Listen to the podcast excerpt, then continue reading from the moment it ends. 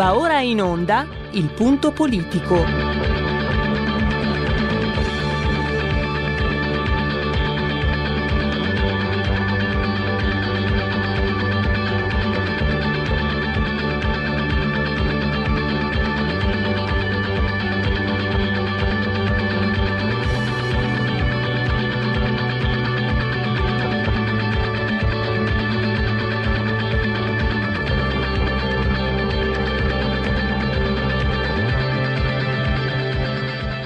Ma se non state attenti, i media vi faranno odiare le persone oppresse e amare quelle che opprimono. Malcolm X. C'è una radio, Radio Padania, che io capita qualche volta di ascoltarla ed è veramente una paura ascoltarla, una, c'è una rabbia, una, un odio che è totale e non si può nemmeno pensare a fare spallucce, pensare che questo odio, siccome è irrazionale, occorre in qualche modo dimenticarlo. Occorre in qualche modo farlo rientrare nel dibattito politico. E poi sguatteri del padrone un cazzo. Sguatteri del padrone un beneamato cazzo. Vi invito però ad ascoltare ogni giorno per 5 minuti Radio Padania Libera.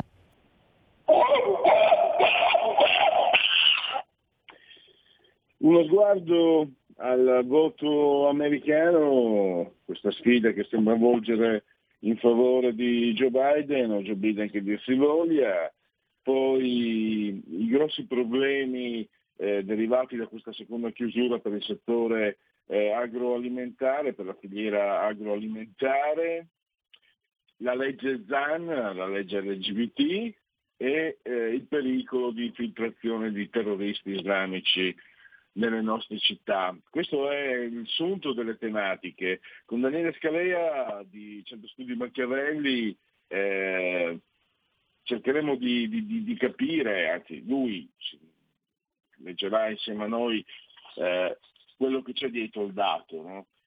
Noi vediamo che il mondo progressista è stupito perché Trump ha ottenuto un grande successo e credo che sia però sintomo dell'ennesima dimostrazione di incapacità di leggere la politica, di leggere la realtà. Il mondo progressista legge, mo- legge eh, la società come vorrebbe fosse, non come è nei fatti. Evidentemente il mondo sovranista questa capacità invece ce l'ha, ce l'hanno solo i suoi esponenti politici, ma anche nelle sue figure che giovani ancora ma che stanno crescendo veramente in fretta come Daniele Scalea, la capacità di leggere. Daniele Scalea nel suo libro eh, Trump contro tutti aveva eh, scritto che quelle del 3 novembre erano le elezioni più importanti di sempre per gli Stati Uniti. E, ehm, d'accordo, per molti vedevano l'importanza, però la lui l'ha accettata particolarmente in pieno perché erano cent'anni che non c'era una percentuale di voto così alta. E dicevamo, il mondo progressista sembra mh, confondere la causa con l'effetto, no? sembra che i, lasciamo stare i suprematisti perché quelli sono, ecco, i suprematisti bianchi sono una razza inferiore, io preferirei veramente essere nero piuttosto che bianco come quando vedo i suprematisti bianchi, mi vergogno di essere bianco perché sono la dimostrazione di essere il suprematista, io non sono razzista, ma il suprematista bianco per me è razza inferiore. Ma detto questo, quelli sono quelli che poi ti fanno vedere magari anche apposta per, per sminuire la tua posizione, la fanno vedere i più deficienti, magari magari sono comparsi di Hollywood, non sono neanche veri. Quello che è vero invece è la volontà delle persone di non essere manipolate, la volontà delle persone di vivere del proprio lavoro, la volontà delle persone di non vedere sconvolta la propria società. E, e Trump non li ha fatti Trump, queste, queste, persone, non le ha create lui, sono loro che hanno creato Trump, che hanno trovato un interprete, un cane sciolto che, non, che, non, eh, che stava fuori i giochi di partito, no? anche questo non voler mollare, questo eh, voler assolutamente andare alla, ai ricorsi dimostra chiaramente come non ci sia più quella specie di consociativismo che abbiamo visto, lasciate stare quello che dicevano gli attori, ma alla fine nelle decisioni politiche, Obama, Bush, Clinton, Bush, Bush, Bush, eccetera, eh, hanno fatto per esempio politica estera, sono sempre andati avanti per la loro strada, Barack Obama è quello che ha aumentato le spese militari, con Trump, chissà, chissà come mai, eh, si sono fermati i conflitti statunitensi nel pianeta, sul pianeta, questo eh, per esempio gli viene dato merito, anche se si evita di dirlo. Allora questo è un po'... Tra l'altro, se poi andiamo a vedere le reazioni, eh, niente, eh, perseverare diabolico, perché oggi leggi che Saviano definisce una, ehm, dei, dei, come, come una massa di ignoranti gli elettori americani, una massa di cretini, e anche della loggia intellettuale di grido in Italia sul Corriere dice grosso modo la stessa maniera. Insomma, quando non votano come loro eh, sono, sono in razza inferiore per questi qua di sinistra. Quindi, insisto, se poi leggete, se vi capita, eh, sulla stampa c'è un articolo su quella che dovrebbe, potrebbe essere, noi, noi speriamo di no sinceramente, ma non per lei, perché se Trump vince significa che comunque si corrobora il messaggio sovranista, ci si può lavorare sopra, eh, il fatto che Trump in economia abbia ottenuto grossi successi dimostra che eh, il sovranismo non è la voce degli incazzati ma la voce di chi, eh, dei, dei pragmatici potremmo dire. Ma dicevo, se dovesse diventare la signora Biden, Biden Biden, la First Lady, c'è un articolo sulla stampa che ci fa capire cosa ci aspetta. È, è tutto zucchero, è tutto, è tutto bello, è tutto bello sereno, è tutto en brasson nu, dicono in Francia, volemo bene, dicono a Roma, è tutto così, è così zucchero filato, una realtà Frank, Frank Capra, Walt Disney e Michelle Obama. È una, una realtà insopportabile, perché non fosse altro per quella bestia che si chiama Covid-19, eh, il mondo non può essere così. A loro andrebbe bene che noi credessimo che il mondo sia questo. Io ricordo nel 2009 davvero mi bestemmiai tra di me, perché a un certo punto le agenzie italiane non solo furono coperte un pomeriggio intero da uno scoiattolo che aveva attraversato il corridoio della, della sala ovale, sapete la sala del Presidente degli Stati Uniti, la Casa Bianca, mentre Obama camminava con la sua camicia bianca consultando degli importanti documenti. Una falsità, una, una, era il 2009, eh, i postumi della, della, crisi economica del 2007-2008 dei, dei, dei, fondi marci si sentivano ancora e come. Allora, speriamo di non dover vedere eh, di non dover rivedere questa melassa, visto che siamo negli Stati Uniti. Intanto la melassa si, fa degli rum, si, si potrebbe fare, ma si, fare, si, possono fare dei rum favolosi. Eh, parlavo di eh, Covid-19, 15 miliardi sono i danni eh, valutati per la filiera agroalimentare italiana, 5 in più solo per eh, colpa di, di questa nuova chiusura. Sul decreto ristoro sono previsti per questo settore 100 milioni, capite anche voi che sono le gocce nel mare, e il consigliere delegato di, di Filiera Italia Luigi Scaldamaglia, devo ancora avere, sono onesto con voi, devo ancora avere conferma della sua presenza, sono in contatto con il suo ufficio stampa da, da, da un paio d'ore, speriamo che ci sia perché è giusto uh, sentire la voce de, degli addetti ai lavori, e lui chiede che vengano sbloccati i massimali di Stato e fa secondo me un'osservazione che è perfetta, una fotografia. Sol- è la fotografia di quello che abbiamo visto, il decreto cos'era, il decreto maggio, il decreto luglio, il decreto settembre. Eh, molti di quei soldi, ne abbiamo parlato con Giuseppe Turri ieri, molti di quei soldi non sono arrivati a chi aveva bisogno per i meandri della burocrazia, per, per l'opacità dei, BCM, eccetera, eccetera, eccetera. No, dei decreti non sono di BCM, quelli. Quindi dice eh, Scordamaglia, i soldi che abbiamo perso, i soldi che abbiamo investito per la sicurezza, i soldi che abbiamo perso per le mancate entrate, i soldi che, che devono prendere i dipendenti, i salariati, sono soldi veri, quelli del decreto ristoro sono teorici. Poi eh, con eh, Borgonovo passa il, la legge ZAN, eh, poi vi spiego perché secondo me la legge Vendetta, la legge eh, LGBT, di fatto è la legge che impedisce il dissenso. Ehm, quindi non puoi probabilmente forse non potrei nemmeno dire che secondo te una famiglia dovrebbe essere fatta da padre e madre, rischi, rischi eh, ripercussioni, ripercussioni, giudiziarie. Mi spiego subito anche al volo perché eh, lo considero un brutto episodio, al di là di, di, di ideologie eccetera. In sé, nel 1988 e Zan, che è poco più giovane di me, non può non saperlo, e i politici omosessuali impegnati nella lotta per i diritti agli omosessuali non possono dimenticarlo, diciamo gli, gli over 40, in Inghilterra ci fu uno degli episodi, secondo me, eh, più infami, più disgustosi, più vergognosi della, de, della civiltà occidentale contemporanea.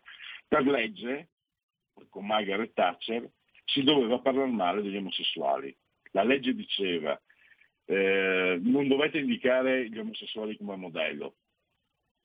Naturalmente cioè, devi parlarne male. Una legge fa 1988, cioè, eravamo già nella, nella, contemporaneità se non nella modernità. Una legge infame, schifosa, orrenda. Ecco, la legge Zan è identica ma di segno opposto.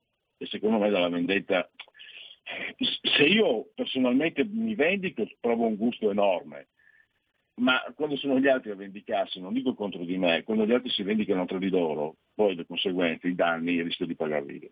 Danni che potremmo pagare per, come conseguenza del, dell'operato del ministro, ehm, dell'attuale ministro eh, dell'interno, la Morgese, quadruplicati, triplicati gli sbarchi di clandestini. Allora, eh, non vi sto prendendo in giro sui numeri, la scorsa settimana ho detto, dati mh, reperiti da me, quadruplicati gli sbarchi da gennaio ad agosto, al 31 agosto. 2020 rispetto al 2019. Adesso gli sbarchi sono triplicati, ma questo significa che la signora Lamorgese, quando diventa ministro alla fine di agosto 2019, comincia già a spalancare le porte quindi l'aumento diventa meno significativo perché 8 mesi Salvini, 8 mesi Lamorgese quadruplicati, 8 mesi Salvini, 2 Lamorgese eh, comparati ai 10 cioè fino al 30 ottobre, la Morgese triplicati. Però va da sé che in una situazione pandemica, con i terroristi che hanno fatto quello che abbiamo visto, non è certo un momento, un momento propizio. Credo che si possa partire, chiedo conferma a Roberto Colombo, torre di comando della regia tecnica, eh, credo si possa partire con qui Parlamento e con Gianni Tonelli. Qui Parlamento. Allora, um, intanto se, se l'ascolto saluto e ringrazio Gianni Tonelli ai nostri microfoni. Benvenuto. Grazie, grazie a tutti voi. Sono un po' in treno, si sente un po' così, spero che mi capiate. Ah sì, sì, per il momento ti sentiamo benissimo. Allora non perdo tempo, eh, le mie chiacchiere do la parola a te. Il rischio di infiltrazioni terroristiche eh, se ne parla, poi qualcuno se ne dimentica, poi purtroppo accadono i fatti come quelli di, di Nizza e il rischio eh, torna, torna, a essere eh, in mezzo a noi purtroppo. Eh, e il governo, so che ieri eh, c'è stata anche una tua interrogazione al ministro Lamorgese, risposta insoddisfacente. A te la parola Gianni. Ah, la situazione non è per nulla, non è per nulla bella, purtroppo è una questione che è aperta da anni, perché il rischio importazione terroristi è una realtà eh, estremamente concreta. Eh, questa la sollevai già nel 2014 e fui attaccato chiaramente dalla stampa di sinistra e filo, filo, filo sinistra perché eh, filo governativo venivo accusato di essere un allarmista e anche un razzista per converso dopo i fatti di Charlie Hebdo anche l'allora ministro degli esteri Gentiloni fu obbligato ad ammettere che all'interno di questi flussi migratori vi potevano essere infiltrati dei terroristi soprattutto di matrice islamica. Ma la cosa, vorrei richiamare l'attenzione di tutti coloro che stanno ascoltando, è veramente di una banalità infinita nel doverlo dimostrare. Cioè, il fenomeno del radicalismo islamico è proprio di decine, per non dire centinaia di milioni di persone su questo pianeta.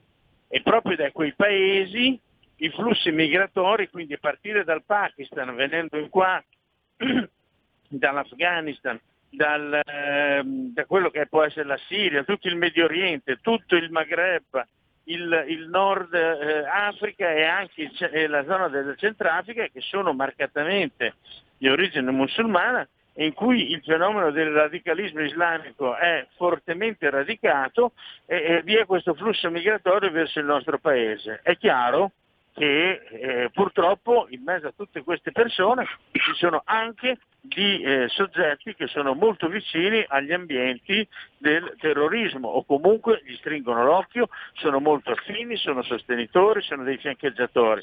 Il dover pensare di schedare o di nascondersi dietro un dato formale come ha fatto ieri il ministro Lamorgese in aula è estremamente ridicolo, ridicolo pensare di dover censire tutti coloro che hanno simpatie verso il mondo del terrorismo islamico o del comunque radicalismo in genere. È assolutamente ridicolo.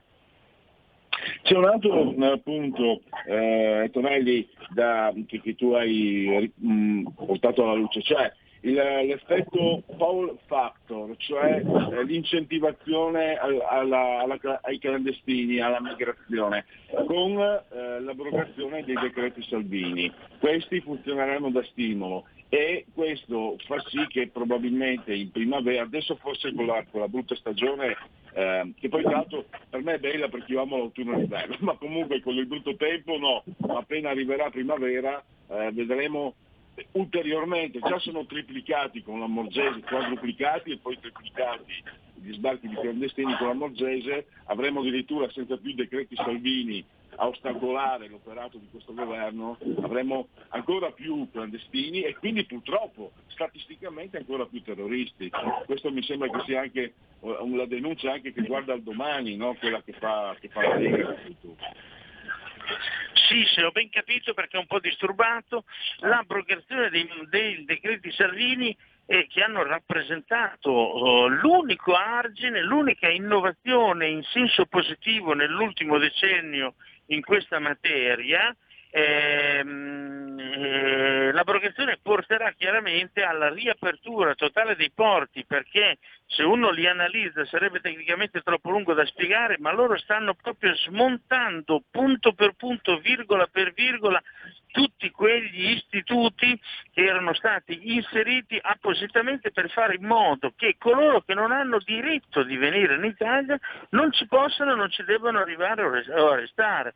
Eh, tutti quegli istituti che cercavano di essere da freno alla tratta internazionale degli esseri umani. Qui non si tratta di fare la guerra tra civiltà, considerando il fatto che tengo a sottolinearlo, io desidero salvaguardare la, la, mia civiltà, quella occidentale quella, e, e, quella gerarchia di valori di cui è espressione. Qui si tratta anche proprio di evitare la tratta di esseri umani, fenomeni criminosi che vanno a alimentare le negatività del, del, del, del mondo in questo momento.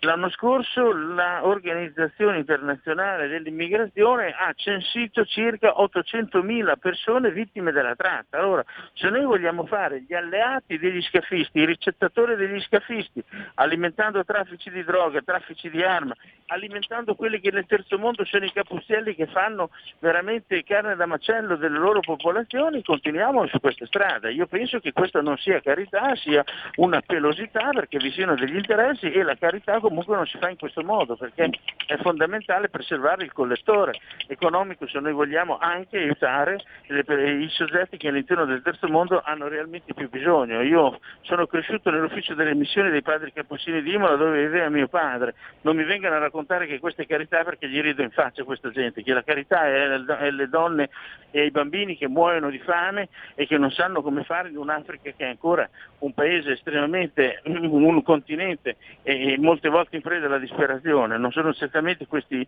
questi fustacchi che vengono qui e che pensano di voler imporre o di primeggiare o comunque imporre il loro modo di essere a noi. Ecco, un'ultimissima cosa per gli impegni. Eh, Gianni, eh, Gianni il problema diplomatico, la Francia non l'ha presa bene che eh, l'attentatore di Nizza, l'assassino, lo sgozzatore di Nizza sia arrivato impunemente dall'Italia, non sia stato controllato in Italia. Nonostante questo governo sia molto europeista, molto amico dei francesi, eccetera, eccetera, l'Italia ha preso sberle per questo per questo fatto. Beh, insomma, eh, questo deve servire di stimolo e di riflessione anche alla Francia e alla Germania. Questa volta è stato il caso di Nizza, ma qualche anno fa è stato il caso di Ambri al, ai mercatini di Natale di Berlino in cui fece carne da macello e la, la persona fece lo stesso iter perché sbarcò in Italia e dopo un breve periodo dopo si, eh, eh si, diciamo, si, avviò verso la Germania dove ha fatto quello che ha fatto, per poi tornare dopo in Italia a Sesto San Giovanni dove due miei colleghi l'hanno intercettato e l'hanno ucciso. Eh, il problema è questo, l'Europa deve anche cominciare a ragionare in maniera in termini differenti e di vedere che se la frontiera eh, dell'Europa è meridionale è quella rappresentata dai confini italiani, devono fare di tutto perché questi non vengano violati, perché una volta che entra uno in area Schengen poi fa quello che vuole. Le faccio un esempio banale, quel, quel foglio di via che gli era stato dato al, al, all'assassino di Nizza è un foglio di via che vale soltanto nel territorio nazionale, al di là del fatto che non ha nessun valore di tratto coercitivo perché nessuno abbandona lo Stato, ma una volta che uno passa la frontiera non ha nessuno più nessun valore, quindi automaticamente è legalmente nella zona Schengen. Eh, e quindi questo ci fa comprendere che eh, la, la, la, la situazione è estremamente precaria e credo che un ragionamento con tutta l'Europa vada fatta, perché se riparte questo fenomeno del, degli, degli, attentati, perché non si poteva pensare che, si, che, che, fosse scomparso, almeno lo hanno fatto soltanto coloro che in maniera eh, disonesta intellettualmente non vogliono affrontare il problema nella sua reale dimensione, e ci si dovrà rendere conto che il problema va affrontato in maniera differente. E qui non si tratta di la Francia sta cominciando a comprendere che meno male il dover pensare di inserire o di eh, omogenizzare eh, quelli che possono essere dei gruppi estremamente anche mh, agitati, chiamiamoli così, del, del, del, nel, di islamici nel loro paese è qualcosa che poi mette a rischio la convivenza civile, perché è una legge, è un normale e banale riflessione all'interno della, della sociologia che quando due gruppi poi vengono in contrasto, soprattutto poi vengono in contatto, soprattutto quando vi è qualcuno che intende prevaricare e non siamo certamente noi sull'altro, poi nascono delle frizioni e possono nascere veramente dei grossi problemi. E con questo allora ehm, salutiamo Gianni Tonelli che ricordiamo è anche segretario nella commissione antimafia. Gianni, grazie ancora e a risentirci a presto per ulteriori aggiornamenti. Grazie. Grazie, grazie a tutti voi, grazie mille, grazie. Qui Parlamento.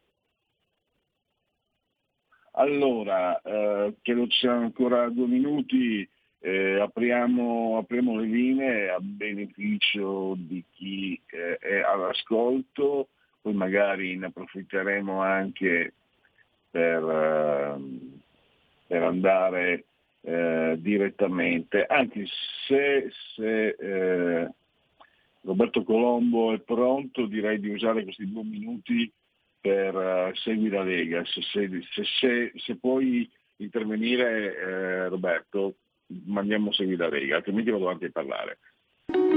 Segui la Lega è una trasmissione realizzata in convenzione con La Lega per Salvini Premier.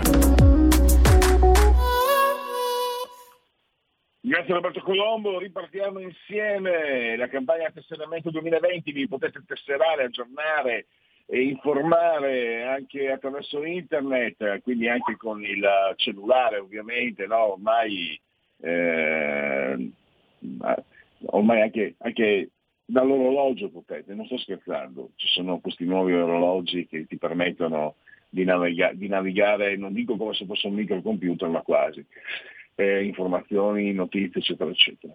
Legaonline.it, che si scrive legaonline.it, eh, per tesserarvi, ve lo ricordo, basta poco, bastano 10 euro, eh, vi verrà recapitata per via postale la tessera di Lega Salvini mh, mm, Premier, eh, potete versare questo contributo, questo sostegno alle idee della Lega, alle idee di Salvini anche per via PayPal, senza essere iscritti a PayPal, questo mi sembra molto importante. E munitevi del codice fiscale quando compilate, eh, i, diciamo, quando compilate gli estremi che vi verranno richiesti eh, da questo sito. Allora, gli appuntamenti Broncos che si preparano a correre. Allora, dritto e rovescio, rete 4, questa sera, 21 e 20, lui, Matteo Salvini, quindi eh, che non ammette discussioni. Questa sera, sempre rete 4, sempre dritto e rovescio, dopo aver ascoltato Matteo Salvini alle 21.20 e aver assistito al confronto, seguite, eh, continuate, seguitate a guardare la trasmissione perché poi avrete Lucia Borgonzoni che interverrà intorno alle 23.45. Sempre a rete 4, dritto e rovescio. E poi invece andiamo più in là, andiamo nel fine settimana, eh, diciamo in, di prima mattina, cioè alle 11.30 di domenica mattina, domenica 8 novembre, Rai News 24 prevede in scaletta il, l'intervento dell'europarlamentare leghista Alessandro Panza. Direi che per il momento non c'è altro da aggiungere, per il momento possiamo concludere con Segui la Lega e andare all'intervallo. Segui la Lega è una trasmissione realizzata in convenzione con La Lega per Salvini Premier.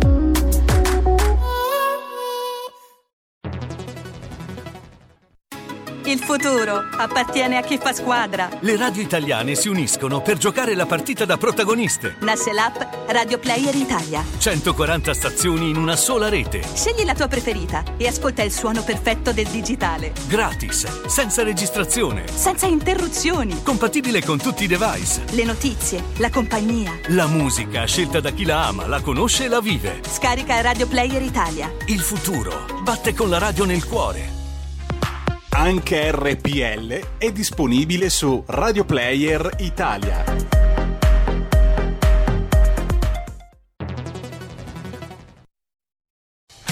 Porta con te ovunque RPL la tua radio. Scarica l'applicazione per smartphone o tablet dal tuo store o dal sito radiorpl.it. Cosa aspetti?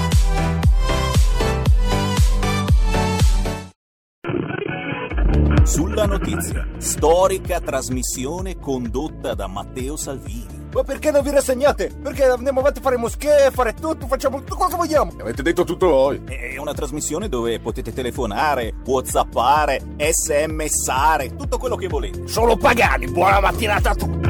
La rivoluzione è appena iniziata. Buon divertimento su RPL.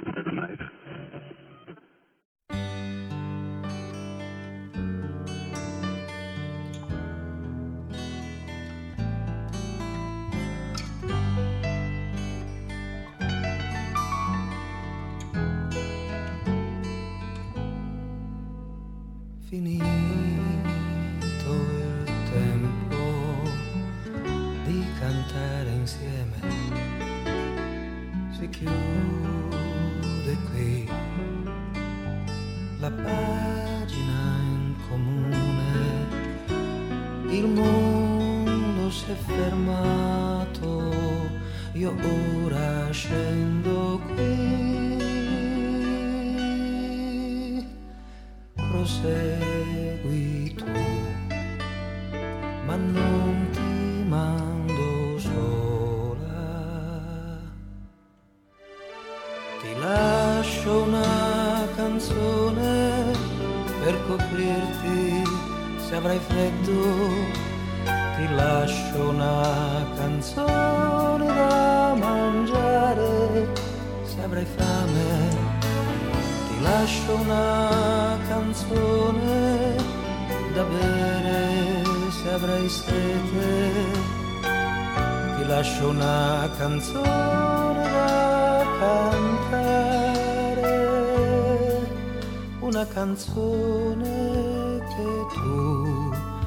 a chi, a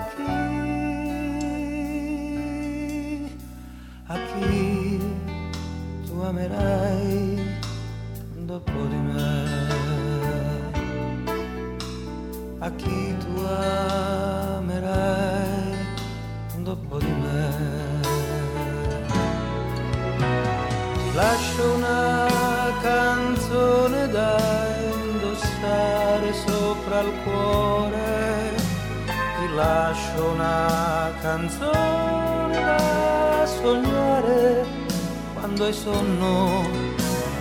Lascio una canzone per farti compagnia, ti lascio una canzone da cantare, una canzone che tu potrai cantare a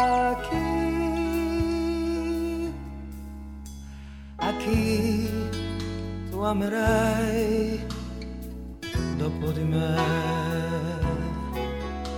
A chi non amerai senza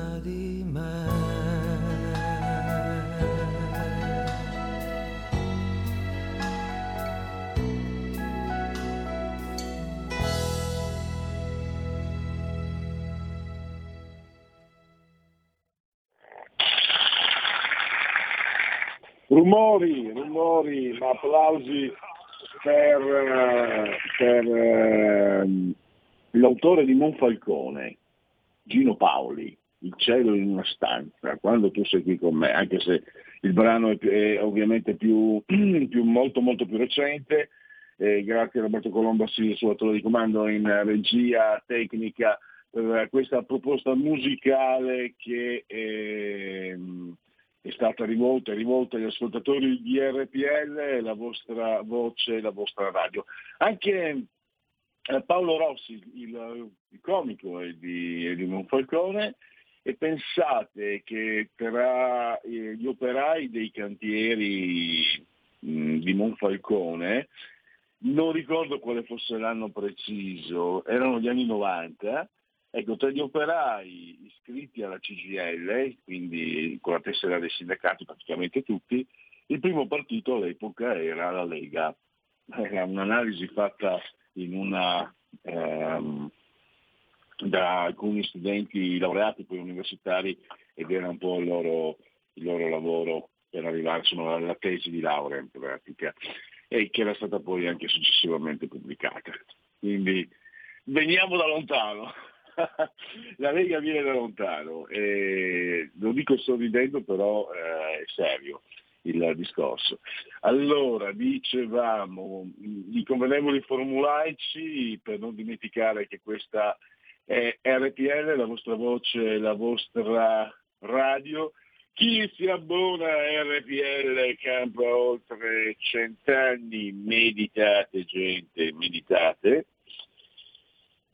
Roberto Colombo, fisicamente siamo grati sulla tolla di comando e regia tecnica, il sottoscritto invece è, ehm, lavora in, in un regime di smart working, cambia poco, la voce e il lavoro sono sempre gli stessi, anzi forse anche di più, Eh, perché diciamo c'è più tempo per stare davanti al computer e quindi per, eh, per, per- per fare ricerche.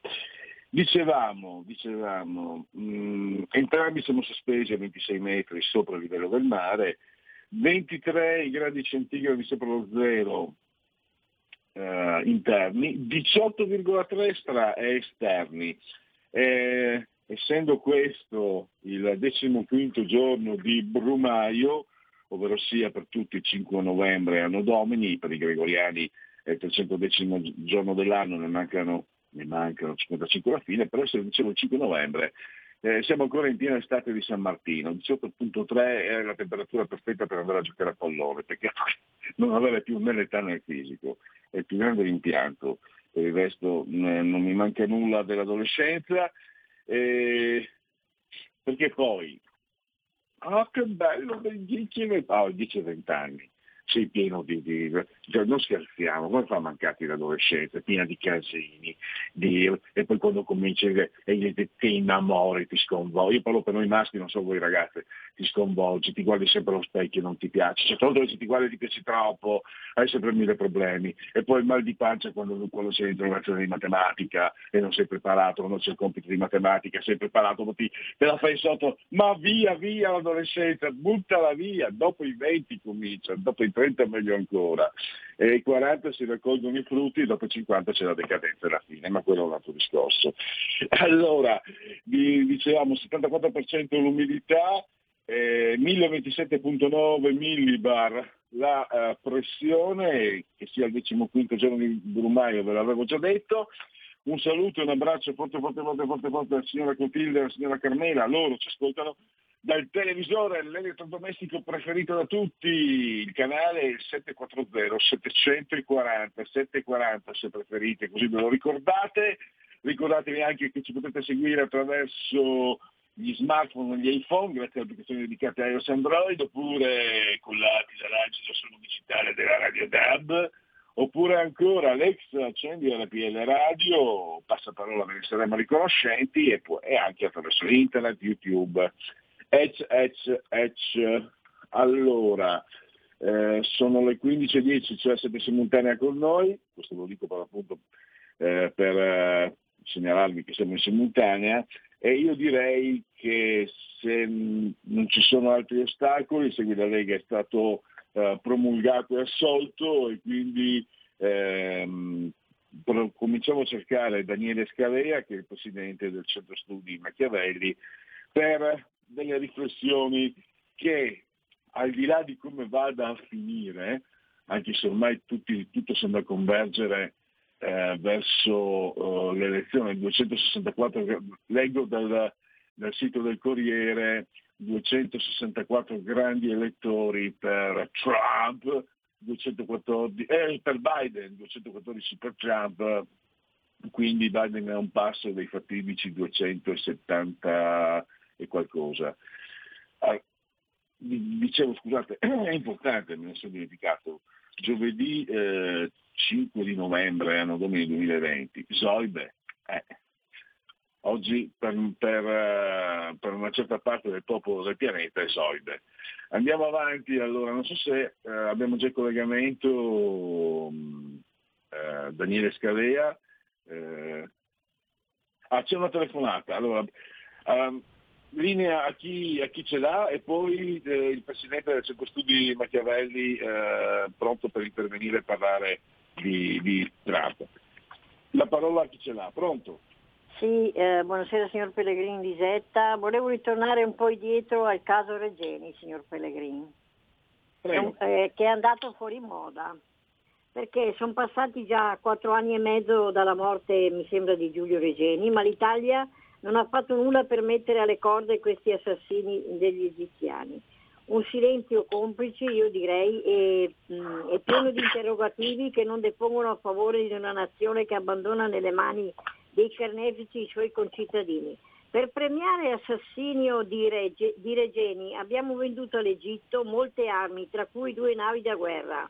Non capisco, signor Pellegrini, se siamo dei decerebrati mentali oppure interessati economicamente. Sta di fatto che nessuno parla in Parlamento di questo omicidio e soprattutto non vengono prese decisioni estreme come rompere le relazioni diplomatiche con l'Egitto. E allora io termino dicendo che povero Regeni ti hanno ucciso due volte. La saluto, buonasera. Grazie alla nostra eh, ascoltatrice, ehm, è un tema appunto che vediamo a seconda di chi ha il governo apparire o meno sui giornali, è sempre andato così e restiamo fuori dai nostri confini anche se la cosa ci riguarda molto da vicino. Eh, parliamo delle elezioni americane, lo facciamo con il Presidente del Centro Studi Machiavelli, Daniele Scalea che abbiamo in linea. Benvenuto Daniele, grazie per essere ai nostri microfoni. Buonasera, grazie a voi. E ve lo, ve lo segnalo, ve lo ricordo, online centromachiavelli.com. Mi raccomando, Machiavelli con una C, io ricordo il mio bravissimo, straordinario insegnante di storia dell'arte, si sbagliava, lui scriveva sempre Machiavelli con voce. Eh, Daniele, a parte le mie ciance, allora, mh, mm, partiamo anche dal tuo libro, più che mai, più che mai Donald Trump contro tutti, io direi Donald Trump uh, contro tutti forever, eh, l'America e non solo, l'Occidente al bivio, e, e questo bivio sicuramente non si è risolto il 3 novembre, anzi tu avevi, se non sbaglio, previsto che sarebbero state le elezioni più importanti di sempre. I fatti eh, da, hanno dato pienamente ragione alla tua analisi, mai tanti elettori come il 3 novembre 100 milioni di elettori, il 68% insomma, non si era mai, mai visto. E eh, uno spunto, Daniele, prima di, darti la parola. A me sembra, viste le reazioni, due a caso, Saviano e della Loggia, ma sì, visto che Trump ha preso comunque molti più voti, ha avuto molto più successo di quanto loro prevedessero e auspicassero, ma sì, gli americani sono una mandria di ignoranti, di individualisti, di egoisti e mi sembra che da anni ormai sia questo il difetto della, delle analisi politiche e intellettuali della, del progressismo, l'incapacità di leggere i dati reali. No? Eh, Giancarlo Giorgetti nella postfazione del tuo libro scrive che questo libro, il tuo libro serve a capire com'è la politica negli Stati Uniti, non come si vorrebbe fosse. E mi sembra che i progressisti continuino, guardano il mondo come vorrebbero fosse loro, e come vorrebbero loro fosse, e invece così non è. Cioè, non è Trump che ha creato il disagio e il malcontento, sono le persone a disagio e scontente della società, che non sono solo quelli di Black uh, Lives Matters, sono anche tante persone, eh, tanto ceto meglio per esempio, che non ne possono più e che hanno dato loro il mandato a Trump. E che tra l'altro credo che se Trump non verrà rieletto, non, eh, troveranno comunque, cercheranno comunque, sosterranno comunque questo tipo di critica alla società globalista, in sostanza. Eh, ho parlato troppo, te la parola Daniele. Ma guarda, non mi sorprende che Saviano possa fare delle uscite sconclusionate, le fa spesso, non è una persona in realtà competente su quasi nulla di ciò che parla, eh, è stato spesso sorpreso a dire cose errate o a spacciare fake news, quindi Saviano non, non merita da questo punto di vista un commento. Non ho letto le, le, diciamo, l'editoriale, quello che fa riferimento ai galli della loggia, da cui sicuramente ci si aspetterebbe ecco, più lucidità, essendo comunque uno studioso di fama e di indubbie qualità, però eh, diciamo che tanti vogliono parlare degli Stati Uniti e molti più di quelli che effettivamente poi si vanno a informare e studiare sugli stessi. Non c'è nulla di sorprendente nel fatto che così tanti americani abbiano votato per Trump, perché è comunque un presidente che ha mantenuto gran parte delle sue promesse elettorali con cui si è candidato nel 2016 ed è stato votato dalla maggioranza de- degli elettori, eh, che ha garantito eh, fino a questo evento del tutto imprevedibile imprevisto eh, eh, che è stata la pandemia ha garantito un, un, ottimo clima economico, i minimi storici di disoccupazione, i massimi storici di indici di borsa, quindi eh, sotto, sotto molti punti di vista. Non dimentichiamolo mai, l'unico presidente da tanto tempo a questa parte che non ha iniziato una guerra, cosa su cui i cittadini americani sono un po' stanchi di fare guerre in giro per il mondo e sono contenti di eh, aver avuto quattro anni sostanzialmente di pace. E, e sulla questione della pandemia dire, è una narrativa abbastanza stantia e, e abbastanza ingenua quella che vuole addossare a Trump tutte le colpe per le vittime che ci sono negli Stati Uniti. I dati degli Stati Uniti rapportati alla popolazione sono assolutamente in linea con quelli degli altri dei paesi europei occidentali, sono meglio di tanti paesi occidentali e tra l'altro avendo eh, avuto minori ripercussioni in termini di eh, libertà eh, civili, di, di, qualità della vita delle persone e di economia. Quindi da quel punto di vista eh, certo si può rimproverare a Trump qualche uscita sbagliata, qualche frase ingenua, ma viva Dio, cioè, di Conte si potrebbero dire molte molte più cose e i risultati finali, quelli oggettivi, quelli dati dalle statistiche ci dicono che non ha avuto assolutamente più successo di Trump nella gestione della pandemia, eppure viene indicato come un grande premier. Quindi da questo punto di vista, così come è assolutamente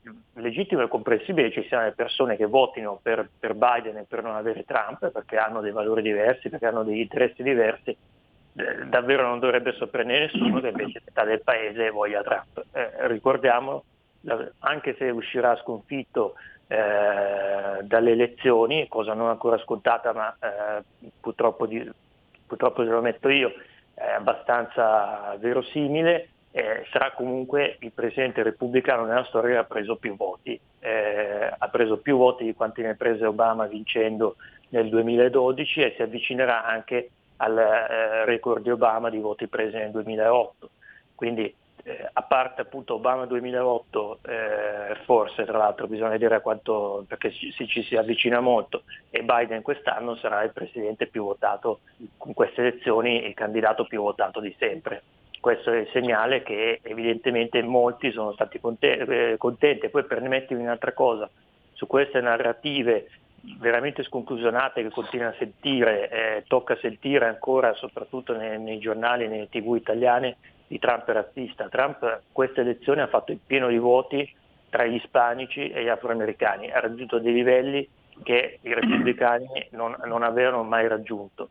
In Florida ha vinto contro tutte le previsioni perché l'hanno votato in massa gli ispanici.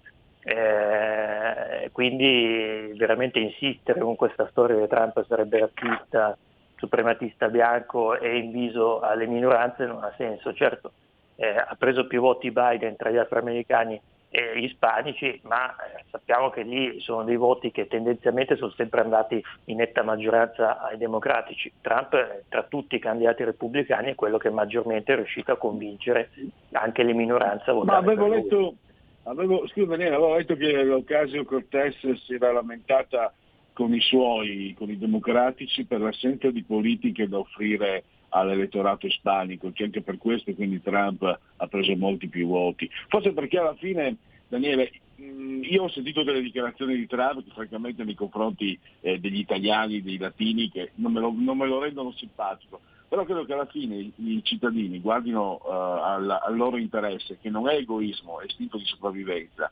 E considerando che Trump aveva portato il tasso di disoccupazione più basso dagli anni 70, eh, probabilmente Trump eh, eh, per molti cittadini è stato quello che ha restituito una, un livello economico che era stato perduto con Obama e tra l'altro sempre il tema di squilibri dell'informazione. La prima, chiamiamola finanziaria di Obama, vede aumentare, credo del 20% le spese militari e spariscono le bandiere arcobaleno. Quando esplodono i casi di pandemia nella Francia guidata dal socialista Macron o nella, o nella eh, Spagna guidata dal socialista eh, Sanchez, i giornali non ne parlano, di, tragedia inevitabile. Quando arriva in Brasile o negli Stati Uniti i giornali quasi italiani quasi si compiacciono, quasi si compiacciono che ci siano tanti, tanti malati. Quindi eh, però non è servita alla fine. Io credo, eh, Daniele, scusa, parlo, parlo io di, di, di fisco, credo che tanta propaganda avversa, no? Trump contro tutti è scritto nel tuo libro ed è assolutamente vero, poi non ha portato i frutti. A me sembra quello che vale. A me sembra non ci fosse stata la pandemia a squilibrare. Per me, cioè, fino a prima della pandemia, Trump stava vincendo in carrozza perché la gente si vedeva il lavoro, lo stipendio, un miglioramento delle condizioni economiche. Quindi tutta questa propaganda alla fine, cioè, forse dovrebbero eh, pensare a essere, secondo me, a essere più seri, a raccontare, a narrare la, la realtà delle cose, non quella che vorrebbero fosse. Non, non ha funzionato, anche se onestamente fa, fa come dire, provoca una, delle pulsioni molto negative, no? vedere l'ipocrisia, la falsità. Cioè, Trump viene chiamato dalla moderatrice zio pazzo, forse se lui avesse dato dello zio pazzo a Biden, io immagino in Italia Concetta De Gregorio che scrive una, un articolo sulle persone che soffrono per la presenza di una, di una persona affetta di demenza senile in famiglia, immagino già quelle cose lì. Invece tutti divertiti, la modera- oh, che brava la moderatrice, anche Obama ha dato dello zio pazzo Donald Trump. Ecco, questo squilibrio resta, ma forse no, sono investimenti che non hanno portato a quello che, che credevano loro, credo. Eh, diciamo che rispecchia pu- purtroppo il declino del, del, della capacità di discussione di, nella nostra società e di rispetto verso le opinioni altrui, il fatto che vengano esaltati dei giornalisti che sono in realtà non dei giornalisti ma dei militanti politici travestiti da giornalisti, eh, perché fare un conto è fare l'intervista in ginocchio, ok, quella non va fatta, ma eh, un'intervista in cui insulti l'interlocutore, non lasci mai parlare e lo insulti a prescindere perché tu stai dalla eh, tifi per il suo avversario non è certamente buon eh, giornalismo. Però non mi sorprende che i giornalisti italiani non capiscano questo vedendo il livello medio che, che si osserva. E, mh, la propaganda ha funzionato entro certa, una certa misura, loro perché sono così arrabbiati con questi elettori che nonostante tutto si ostinano a votare nella maniera sbagliata?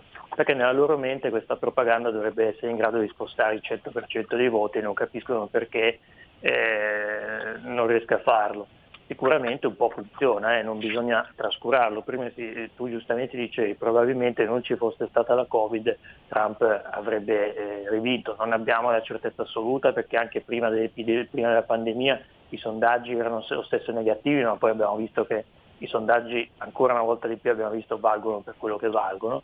Eh, però eh, molti ritengono che soprattutto in una certa parte di elettorato più anziano abbia pesato a, a, spostarlo verso Biden, che del resto non è che abbia avuto in questa campagna elettorale molti altri argomenti se non dire eh, le morti sono colpa di Trump, se vado io faccio lockdown e mascherine per tutti e risolviamo il problema. E noi europei sappiamo che purtroppo non si risolve il problema nemmeno così.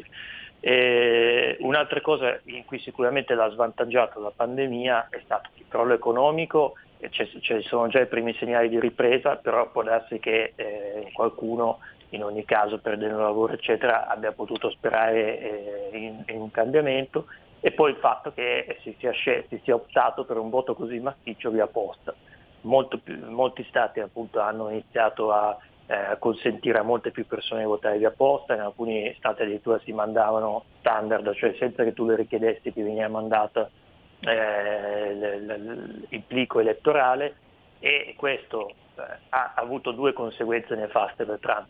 Il primo che più, allora rendere semplice il voto è una bella cosa, però è chiaro che anche da un lato se tu eviti alle persone di dover andare eh, fino al seggio, eh, riesci a raccogliere più voti da quelli che magari si interessano molto poco di politica, hanno un interesse superficiale, ma eh, dicendo vabbè ho qui la cosa, devo solo fare la X, chiudere e, me- e imbucarla, magari votano. Allora lì sì che pesa la tua propaganda, cioè il fatto che tu hai molti giornali, molti media, i, tutti i VIP di Hollywood, i cantanti e così via che ti dicono Trump è brutto, Biden è bello, allora quello che magari non segue la politica, siccome è orecchiato che Trump è brutto, ti mette la X su Biden senza avere la più pallida idea di quali sia il programma elettorale e quindi quello può sicuramente aver pesato. La seconda questione è che il voto via posta si presta totalmente a dei brogli elettorali. Eh, io non so per certo se ci sono stati, sicuramente eh, quello a cui stiamo assistendo è molto singolare, cioè ci sono de, de, dei pattern elettorali, Trump che vince in maniera convinta in Ohio ma va a perdere in stati che eh, assomigliano molto eh, all'Ohio per composizione sociale. Il fatto che Trump sarà il primo presidente quasi nella, sicuramente nella storia moderna che vince in Florida e in Ohio e non diventa presidente, il primo candidato che, che non ce la fa. Eh, così come abbiamo visto stati in cui è nettamente avanti, poi di colpo viene scavalcato con l'arrivo di, di lotti di, di, voti postali che vengono assegnati, lotti magari da 10-20 eh, mila che vengono assegnati al 100% per Biden, che è una cosa stranissima, cioè che, che arrivi un lotto e in mezzo a questi 20.000 non ci sia nemmeno un voto per Trump, non è esattamente una cosa che ti fa pensare che ci sia piena regolarità. In generale poi anche senza bisogno di, di fabbricare voti o altro, eh, i, i, i, i, militanti della campagna di un partito possono andare casa per casa e magari prendendo di mira soprattutto quelli che socialmente sono più deboli, socialmente sono più esposti, convincerli in sostanza a, a votare, a votare davanti a loro. In molti stati addirittura è permesso agli attivisti di un partito raccogliere i voti di più persone e portarli poi loro ai seggi. Quindi è chiaro che si presta anche a delle pressioni indebite. Se tu voti nel segreto del seggio nessuno ti fa pressione. Se tu voti a casa tua uno può venire lì a casa tua e farti pressione per votare come vuole lui, ad esempio. Quindi eh, anche in maniera indiretta la pandemia è stata probabilmente decisiva eh, se Trump sarà sconfitto. Eh, un'ultima domanda, eh, Daniele. Io oggi ho fatto riferimento a un articolo sulla stampa su quella che dovrebbe essere, anch'io spero di no, la First Lady, cioè la signora Biden, Biden Biden e il tono mi fa presagire quello che ci aspetterà nei prossimi mesi. Io ho scritto nella, nella presentazione di questa trasmissione un tono tra Walt Disney, Frank Capra, eh, molto zuccheroso, molto molto sleepy. Cercheranno di addormentare eh, l'opinione pubblica, sai, questa mi sembra anche la stessa scelta no, di questo non che anche purtroppo delle, delle tra- che ha dovuto affrontare delle tragedie, questo empaticamente ci avvicina a lui, no? perché quello che ha, ha, perso due figli, la moglie, insomma eh, sicuramente eh, questo non può rendertelo antipatico. Onestamente è più facile avere in antipatia uno come Trump che uno come Joe Biden. Joe Biden, casomai tu dici, uno così, eh, eh, il non netto che, che, porta i regali ai nipotini a Natale, non un Presidente degli Stati Uniti. Però, ma, però, sarà anche forse più difficile attaccarlo da questo punto di vista. Che idea ti stai facendo eh, a riguardo? Ma questa è una cosa che vediamo sempre, nel senso che comunque la, la sinistra ha una forte egemonia nel, nell'informazione, quindi sono loro che danno eh, lo spin al dibattito, cioè decidono da che parte va il dibattito e il discorso pubblico e quindi lo sappiamo che eh, Melania Trump, eh, di cui si può dire tanto ma non che non sia una bella donna raffinata, veniva confrontata con Michelle Obama, di cui non parlerò male, ecco, perché io non sono come loro e non ho nessuna intenzione di mettermi a, a dire malignità su una signora, eh, però eh, ecco, dire che Michelle Obama è, è il modello di, di, donna raffinata mentre Melania Trump sarebbe volgare non ha molto senso. O, uh, adesso leggevo un commento eh, che circolava in rete di uno che diceva finalmente avremo una, ehm, una first lady di cui non circolano foto eh, seminuda in internet, eh, ma voglio dire, nel, questi sono i paladini della, della, libertà sessuale, tutte le cose varie, eh, delle libertà personali e poi vai a, a, a, biasimare una donna semplicemente perché faceva la modella giovane e quindi ovviamente ha fatto delle foto in cui si me, metteva in mostra qualche centimetro di, di, pelle in più, però questo è il classico de, dell'ipocrisia. Daniele, io sono antica, l'unico, l'unico, l'unico problema sarebbe stato se, se, la signora Trump non fosse quella donna meravigliosamente bella che è. Ecco, è l'unico, cioè quando fai delle foto diciamo un po' di shit, l'unico problema è se non sei fotogenico. Eh, prendersela è veramente, è veramente, sì, è il segno di quello che sono. Allora, eh, Daniele, noi purtroppo abbiamo esaurito nello spazio. Eh, io eh, ti ringrazio e naturalmente magari mh, ci, ci, dobbiamo, ci, dobbiamo, ci dovremo risentire più presto perché oggi eh, mi sono diventato anche troppo io, ti chiedo scusa. Dobbiamo parlare del sovranismo oltre Trump, comunque sia, anche dovesse vincere. Eh, il successo che ha avuto, secondo me, non è proprio esclusivo di lui come persona, ma delle idee di chi non sopporta la società globale, di chi ne soffre. E credo che questa sia una discussione che dovremmo affrontare da approfondire grazie anche agli articoli tuoi, dei tuoi collaboratori. Oggi leggevo eh, cioè, su Wikipedia hanno fatto sparire il Biden Gate, eccetera, eccetera. insomma ce ne sarebbero veramente tante da raccontare. A te la parola per il commiato e per la, la conclusione, Daniele. Sì, assolutamente, ben volentieri quando vorrai affrontare questi argomenti, purtroppo ce ne sono tanti, come dicevi tu, veramente tanti, tanti, tanti che nei mainstream, cioè nei, nei media ortodossi non girano e quindi eh, è bello poterlo fare almeno su RPL, poter parlare senza problemi di qualsiasi argomento. Benissimo, grazie ancora a Daniele Scalea, centromachiavelli.com e vi, vi, potete aggiornare sulle cose che i giornali e i telegiornali non vi dicono. Grazie e risentirci presto Daniele. A presto, grazie a te. Stai ascoltando RPL. La tua voce libera, senza filtri né censura. La tua radio. Porta con te ovunque RPL la tua radio. Scarica l'applicazione per smartphone o tablet dal tuo store o dal sito radiorpl.it. Cosa aspetti?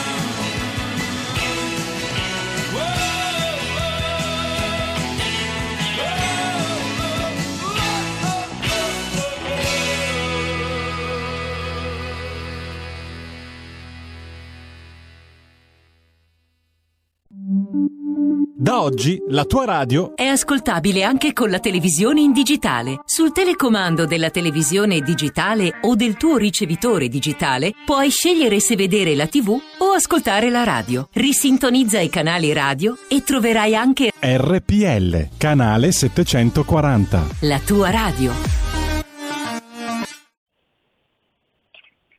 Riprendiamo la, la diretta, credo che mm, mi stiate sentendo, quindi tra due minuti il consigliere delegato di Filiera Italia, il settore agroalimentare che sta soffrendo anche per, questa, per questo secondo stop, soffrirà, soffrirà eh, davvero, non ci voleva perché era un settore che in qualche modo aveva, eh, scusate il linguaggio un po' basso, tenuto bocca, no? anche se comunque con sofferenza. E questo ulteriore colpo è davvero eh, pesante. Allora ancora un minuto, ne approfittiamo eventualmente se ci sono vostri interventi telefonici, altrimenti andiamo ad aggiornare dal nostro, dalle nostre agenzie di riferimento, che poi sono, sono ovviamente open, quindi gratis e quindi sono anche vostre eventualmente. Il populista scrive Covid Bonaccini, nessun rischio scontro eh, regioni-governo, ANSA eh, speranza contro le regioni, non ignorino la gravità. La rabbia delle regioni rosse, la Calabria annuncia eh, ricorso. Biden verso la Casa Bianca è uno Stato e sarà presidente. Nel 2022 l'economia italiana non tornerà ai livelli pre-Covid. L'ultimo saluto a, Gi- a Gigi Proietti, lungo applauso al suo Globe. Tra l'altro non ritornerà eh, pre-Covid, avevo letto eh, che comunque l'economia italiana negli ultimi dieci anni, al 2009, o, ah, no, gli analisi era credo dal 2012 a oggi, la, la- la percentuale di, di- di- di- d'acquisto, il potere d'acquisto dei salari italiani era diminuito del 1,4%, in Germania aumentato del 14,4%. E, eh, chi è che ha governato dal 2011 a oggi? Eh? Domandiamocelo. Il fenomeno di Rignano, eccetera, Mario Morti, il padano Mario Morti, eccetera, eccetera, eccetera. Quindi qualche, qualche riflessione. Sono dati, sono dati ufficiali questi, non sono scherzi. Allora, ehm, vediamo se mh, abbia intanto posso portare fuori il cane passeggiare, ecco quando serve l'autocertificazione, l'apertura del Corriere.it che parla appunto della chiusura. Scrutinio, ultime ore, Biden pensa ai ministri, Trump prepara i ricorsi. Lo stop di speranza, inteso come ministro, alle regioni non ignorino la gravità della situazione. Adesso vediamo se abbiamo Scordanaria eh, in eh, collegamento. Mm, Se, se- se mi sente, Stiamo chiamando saluto. Pierluigi. Ah, va bene, allora ancora qualche istante, il tempo di, di contattarlo appunto, allora andiamo a vedere il nostro sito preferito, Dago Spia, Mauro Corona piange sulla Berlinguer perduta, io e Bianchina eravamo come una coppia comica, ospite di Stasera Italia, lo scrittore Montanelli è tornato a parlare dell'addio a Carta Bianca, chiedo scusa di nuovo, stavo bene, non per la mia faccia in tv, ma perché eccetera. Vabbè. Il divano dei giusti tra i film buoni della serata, noto che passa uno dei Coen Brothers preferiti, l'uomo che non c'era, bianco e nero, sofisticatissimo di Roger Dickens, è un genio, con Billy Bob Thornton come barbiere con qualche problema che non smette mai di fumare. E poi eh, fuori onda dal Sen fuggito, no che rompi i coglioni, a otto e mezzo, Carlo De Benedetti si lascia scappare uno sfogo liberatorio proprio all'istante in cui Lilly Gruber passa la parola a Beppe Severnini, secondi di gelo in studio con la conduttrice che butta un'occhiata imbarazzata allo schermo su cui troneggia De Benedetti. Grazie da Gospia, il mio sito preferito, questo mi era completamente sfuggito, De Benedetti che dice no, per rompicoglioni con Severnini, è davvero, insomma almeno in momenti così complicati eh, fa sorridere. Vediamo se abbiamo Scordanaglia. eh, Ah, perfetto, allora ehm, eh, credo che mm, il consigliere delegato di Filiera Italia, il dottor Luigi Scordamaglia, sia in linea. Pronto? Sì, eccomi, buonasera, buonasera a voi. Buonasera, grazie a lei naturalmente per aver eh, accettato il nostro invito e parliamo allora delle problematiche che questo secondo stop stanno creando alla filiera agroalimentare, al settore agroalimentare. Eh, le vostre stime parlano di 15 miliardi eh, di, di perdite, 5 dei quali eh, dovuti a questa seconda chiusura. Quindi partiamo da questo danno per capire cosa si deve e cosa si può fare. Sì, lo abbiamo già spiegato altre volte. Quando eh, il canale della ristorazione chiude, il danno, seppur importante, non è soltanto per la perdita di vendita, di fatturato dei ristoranti, per le oltre eh, 400.000 famiglie che abbiamo detto essere a rischio da questa chiusura. Il danno a ritroso ricade su tutta la filiera agroalimentare, su chi trasforma, su chi produce nei campi.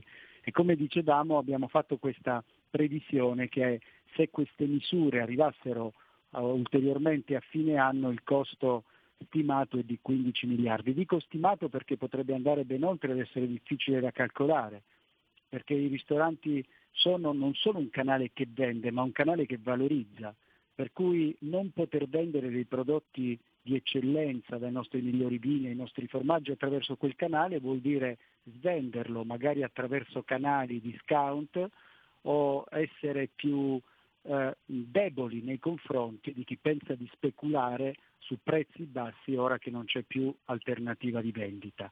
Quindi questo è il danno eh, a ritroso che finisce con il coinvolgere quasi 2 milioni di dipendenti che sono quelli che lungo la filiera lavorano per il canale della ristorazione. E lei appunto parla di, di rivedere, sbloccare i massimali sugli aiuti di Stato, tenendo presente c'è eh, nel, nel, vostro comunicato eh, Tosca Damagli una frase che mi ha colpito molto molto realistica e assolutamente da tenere presente.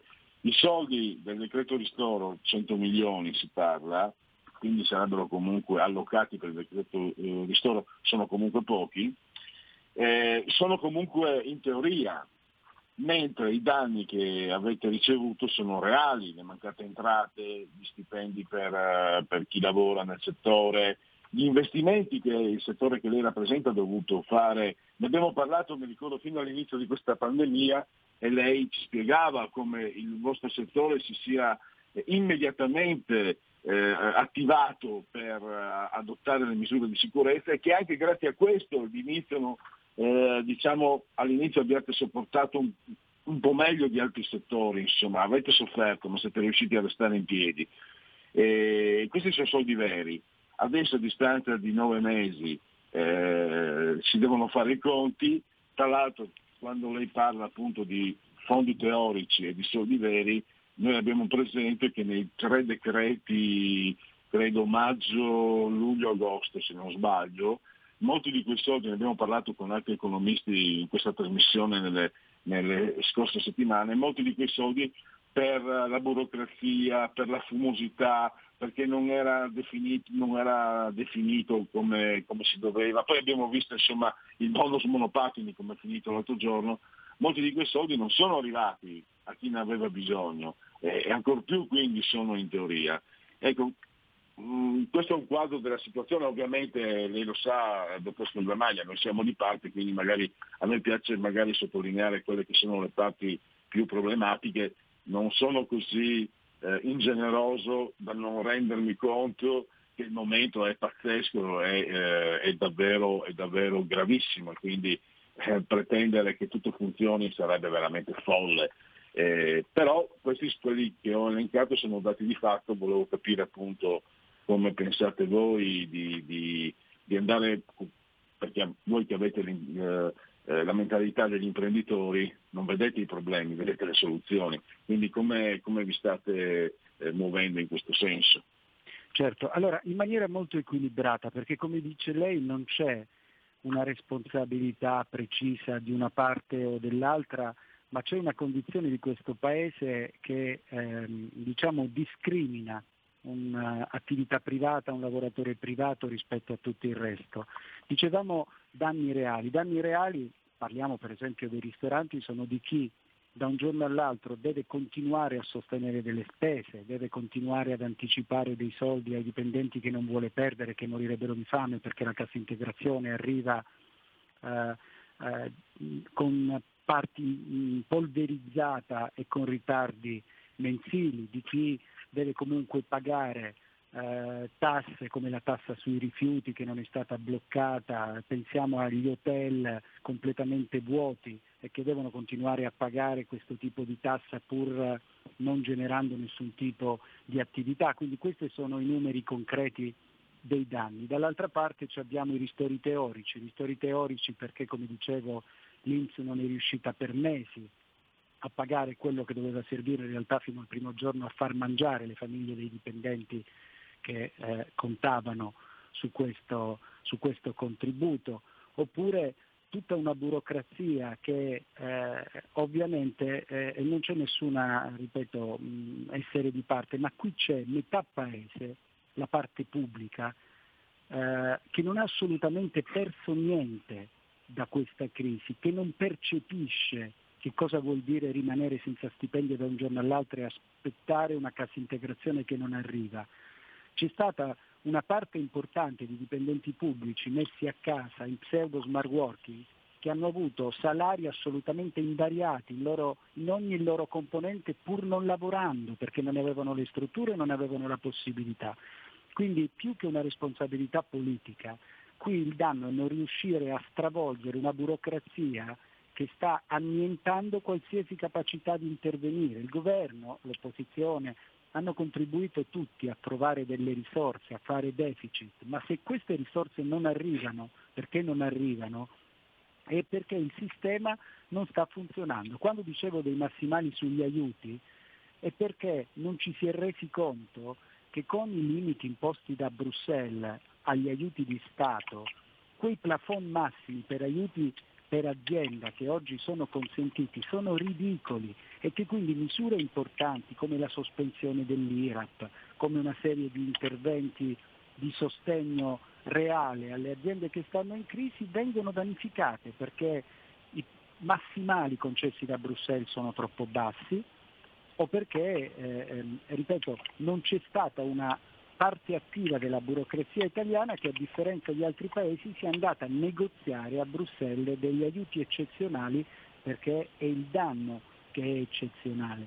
Tornando ai ristoranti, se con il decreto ristoro pensiamo che col 200% dell'incremento dei famosi aiuti si arriverà a un massimo di 5, una media di 5.000 euro di aiuto per un mese, ma voi pensate che 5.000 euro a chi ha dovuto anticipare stipendi ai dipendenti, a chi ha dovuto investire per rimanere aperto facendo investimenti su eh, distanziamento dei posti, scanner delle temperature, sistemi di aria condizionate con i filtri e poi si è trovato da un giorno all'altro chiuso, può essere ristorato da 5.000 euro. Quindi c'è una, eh, ripeto, mh, oggettiva difficoltà a cui le forze politiche, non mi sento di dire, hanno fatto fronte comune e hanno trovato risorse, ma un sistema di disfunzione, di burocrazia autoreferenziale e che tanto lo stipendio a fine mese lo prende lo stesso, che ha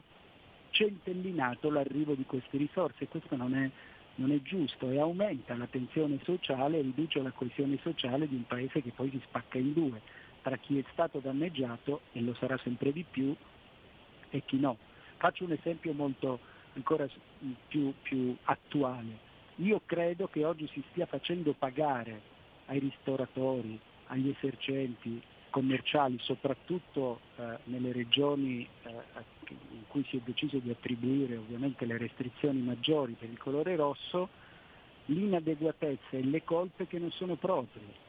Se oggi consideriamo l'emergenza Covid un'emergenza, nonostante eh, in gran parte ovviamente eh, chi viene colpito sia sintomatico, eccetera, è perché Nessuno ha fatto il lavoro di razionalizzare i pronto soccorsi, nessuno ha fatto il lavoro di razionalizzare gli ospedali, la capacità di accoglienza, la medicina territoriale. Abbiamo avuto per anni direttori generali che sono stati premiati per i tagli a queste strutture. Oggi loro percepiscono lo stipendio intero e chi invece deve pagare lo scotto della loro inadeguatezza è chi invece crea ricchezza, gli esercenti commerciali, le piccole aziende. Beh, questo ovviamente non può funzionare.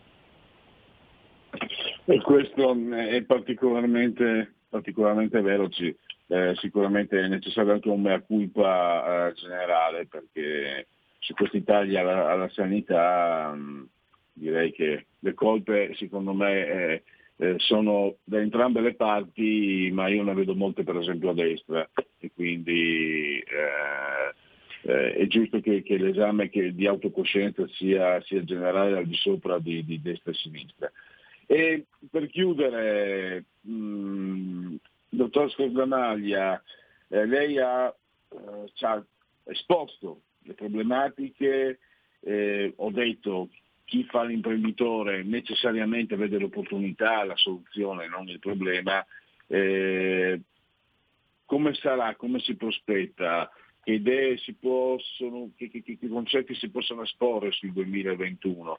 Se fossimo a Roma avrebbe da dire però l'argomento è serio, non voglio scrivere, ia famo, no? che è un modo di dire popolaresco, non, non poi necessariamente così volgare e scherzoso, è un modo per capire anche eh, cosa può, può, succedere. Per quanto riguarda il settore che lei rappresenta, cosa, cosa si sente di certo, dire? Certo, allora, beh, ehm, non sono ottimista ottimista per, per definizione, ma eh, mi, fa essere, abbast- mi fanno essere abbastanza ottimista i numeri innanzitutto. I numeri sono quelli di un settore che eh, nel periodo in cui sembrava essere, esserci stata una parziale eh, normalizzazione della situazione, quindi durante i mesi estivi, ehm, anche a livello globale, per quelli che sono i nostri principali mercati di esportazione, se noi consideriamo gennaio-luglio nel complesso, quindi primo lockdown e poi parziale ripresa, le esportazioni del settore agroalimentare sono cresciute del 3,3% contro un settore manufatturiero generale italiano che ha esportato per il meno 14%. Quindi questo vuol dire una cosa molto semplice. Eh, quando la situazione globale si normalizza minimamente, tutti corrono a comprare i nostri prodotti e le nostre eccellenze. Quindi eh, ci sono eh, i fondamentali per ripartire anche presto.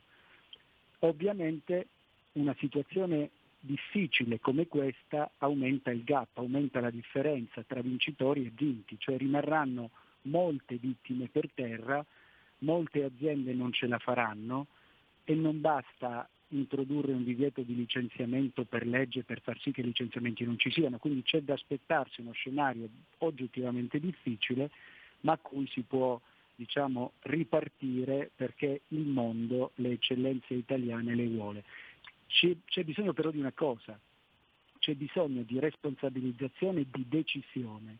Non è più pensabile osservare uno scaricabarile tra eh, governatori di regioni eh, che prima vogliono decidere e poi si nascondono dietro governi o ministri che prima vogliono decidere e poi scaricano sui governatori di regioni. Oggi fare politica in questo Paese è una cosa estremamente difficile, ma chi non ha l'autorevolezza e la capacità di decidere e responsabilizzarsi forse farebbe bene a mettersi da parte, altrimenti il Paese diciamo, non, non potrà avere quel contesto in cui le aziende, che sono l'unica cosa che va e che continua ad andare a livello globale, possano esprimersi senza essere zavorrate.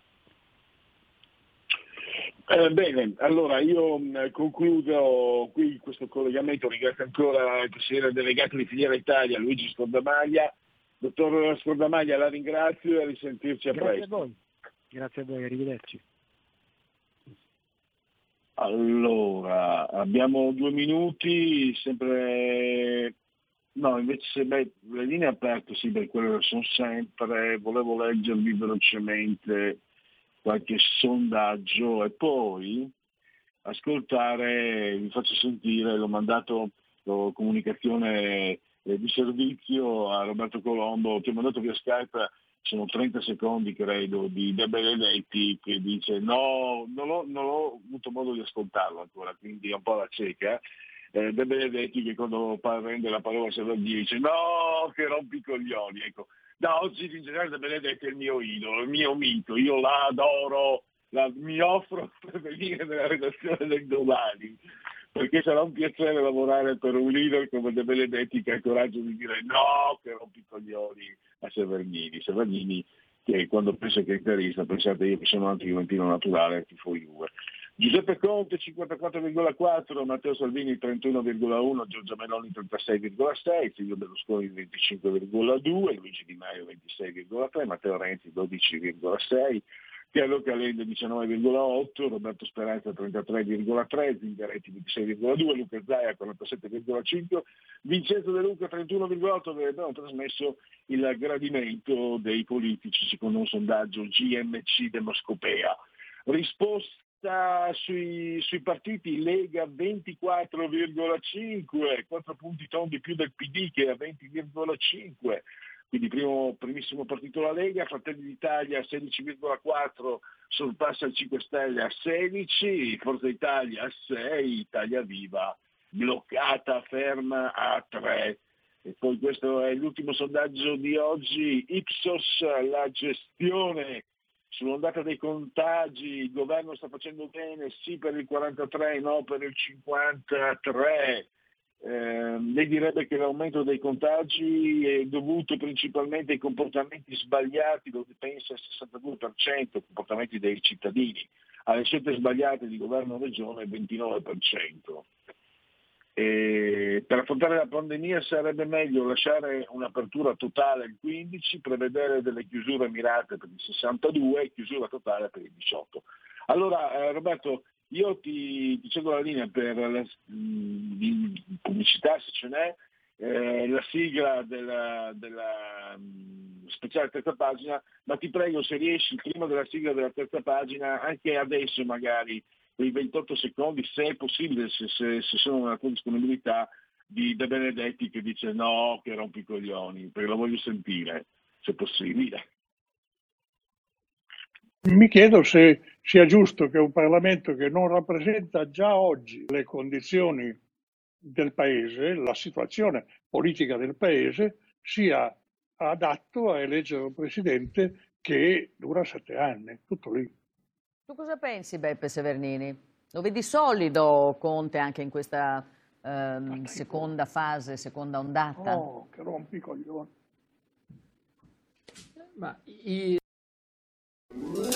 Stai ascoltando RPL. la tua voce libera, senza filtri né censura. La tua radio. In 30 anni di attività ho avuto modo di vedere le cose più strane. Ho affrontato zombie, vampiri, licantropi, mutanti e spietati assassini. Ho vissuto le storie più assurde e le avventure più bizzarre. Ma la storia più incredibile di tutte è quella che sto per raccontarvi. E questa è la mia storia. Ascoltate Movie Time con Vincent. Ogni sabato dalle ore 16.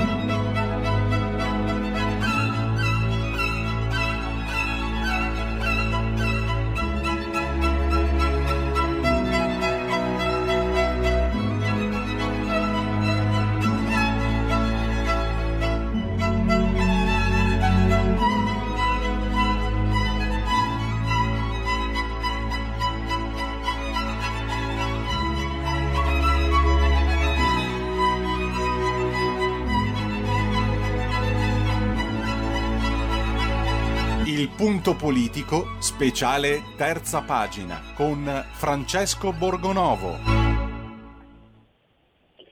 E, ehm, saluto e ringrazio il vice direttore della Verità che vorremmo avere in linea. Eh, ciao Francesco. Ciao Pierluigi, buon pomeriggio e buon pomeriggio a tutti gli ascoltatori. E buon pomeriggio a te e soprattutto grazie per essere qui ai nostri microfoni. Dunque, la legge Zan eh, ieri ha ricevuto la maggioranza, beh, come era, chiaramente nelle more delle cose, eh, il primo passaggio alla Camera. Allora, le conseguenze, ne abbiamo parlato e, e noi dovremmo continuare a parlarne. Io parto da questo spunto um, che, che, c'è anche, che troviamo anche nel tuo articolo di oggi. Eh, è una legge liberticida nel senso che uccide il dissenso. Cioè il dissenso viene eh, espunto per legge. Una critica, un'opinione contraria dà luogo, dà modo alla legge di essere eliminata, di avere conseguenze giudiziarie. E questo è eh, tra quello che era stato la politica fascista e poi se pensiamo addirittura alla rieducazione rievoca i tempi di Stalin e dei soviet, quindi una, una realtà pesantissima. Beh, se pensiamo che questa legge tra le altre cose prevede eh, la propaganda di fatto all'interno delle scuole anche elementari, mascherata da educazione al rispetto delle differenze. Eh beh, per educare al rispetto delle differenze non c'è mica bisogno di fare dei corsi ai bambini, cioè basta già la scuola così com'è, eh, che è di fatto già multietnica, multiculturale, eh, non c'è bisogno di altre leggi, bastano quelle esistenti. Invece la legge ZAN, il DDL ZAN, che non è ancora legge per fortuna, però è stato approvato alla Camera, prevede che ci siano proprio dei corsi di formazione, addirittura la giornata eh, LGBT nelle scuole, persino, ripeto, alle elementari, che mi sembra una cosa assurda, tanto più se si guardano quali sono poi i contenuti della legge, perché questa legge prevede ad esempio eh, la, l'introduzione dell'idea di identità di genere, no? e, e, io voglio vedere a spiegare dei bambini delle elementari cos'è l'identità di genere, che uno può scegliere se essere uomo o donna in base a ciò che si sente. Ecco, questo mi sembra uno degli aspetti più pericolosi, più pericoloso ancora, ancora di più di quello legato alla libertà di espressione, perché non solo qui c'è la mordacchia vera e propria per chi esprime critiche all'ideologia LGBT. Eh, qui c'è proprio l'operazione di indottrinamento, che poi credo che sia quella che più interessa ai, fat- fautori di questa legge. E, e, spiego anche perché, perché alla fine eh, chi è che lo fa la, l'indottrinamento? Eh, lo fanno delle associazioni, eh, no? E come sappiamo sono già stati stanziati eh, un bel po' di milioni di euro per finanziare le associazioni che dovranno occuparsi dei vari centri LGBT e delle varie operazioni di propaganda. Quindi questa è una legge che mobilita dei soldi che indipendentemente poi dall'approvazione anche al Senato di questo testo sono già stati stanziati. Quindi qui è inutile che ci vengano a parlare di diritti, di differenze da rispettare e quant'altro. Qui si tratta di soldi e di propaganda. Ecco, i soldi mi sembrano una traccia molto importante, eh, Francesco, perché abbiamo visto anche nel caso degli affidi, no? nel caso Bibiano. Eh, ci sono sì i principi eh, sacrosantissimi che vengono violati, ma alla fine, gratta gratta, credo che stiano più a cuore, molto più a cuore a noi i principi che a coloro che invece se ne fanno paladini, perché alla fine eh, il soldo è un movente che sembra veramente come, come con, uh, con, l'immigrazione, con i clandestini.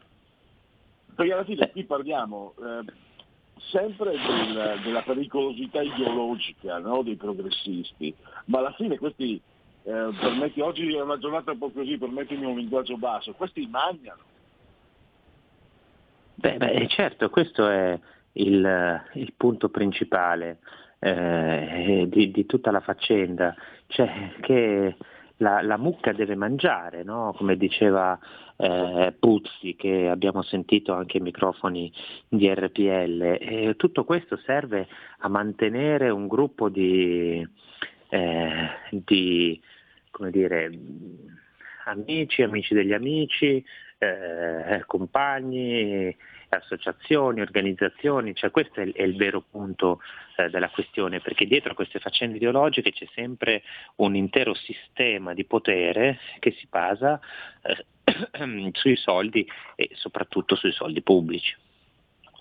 Sul fronte politico, magari è più secondario, però tu hai rilevato, l'abbiamo rilevato tutti, il comportamento di alcuni esponenti di Forza Italia incarina, prima ancora che l'alleanza di centrodestra, incarina forse quello che dovrebbe essere un pensiero da contrapporre a, a, questa, diciamo, a questa, egemonia culturale della, della sinistra.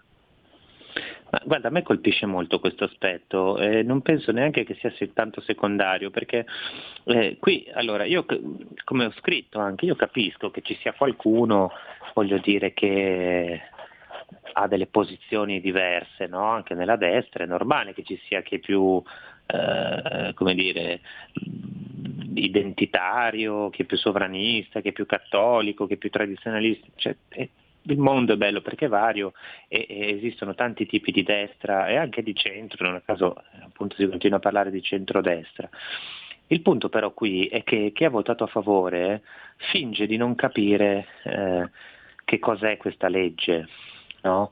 perché eh, Forza Italia che è un partito liberale e ripete sempre questa cosa del, del liberalismo, allora dovrebbe opporsi alla censura, dovrebbe opporsi alla cancellazione delle opinioni diverse, dovrebbe opporsi all'indottrinamento nelle scuole. Ecco, questo non c'è bisogno di essere né tradizionalisti né cattolici né di destra o di destra estrema per eh, opporsi a queste cose, basta essere liberali. Eh, Forza Italia è un partito liberale e dovrebbe rendersi conto che qui c'è un enorme inganno. Eh, il problema è che è diventata eh, una bandierina no? questa cosa, per cui allora no, se tu non voti contro sei uno che è nemico dei diritti LGBT. Eh, però questa è la trappolona che la, la, sinistra fa sempre scattare, cioè qui i diritti non c'entrano niente, eh, non c'entra la difesa delle persone LGBT, cioè gli omosessuali sono già tutelati dalla legge, se tu offendi eh, una persona eh, cioè, puoi essere già adesso condannato, se tu aggredisci una persona vieni già adesso condannato, quindi di che cosa stiamo parlando? Posto che le aggressioni mh, fisiche fortunatamente non, sono, non, rappresentano questa emergenza, anzi sono in calo da, da diversi anni, ma qui ripeto non è una questione di diritti, anche perché ci sono un sacco di omosessuali, di lesbiche in particolare, che sono contrarie a questa legge, l'hanno scritto, l'hanno detto, l'hanno ripetuto e sono state trattate da razziste, sono state discriminate e insultate dal mondo LGBT.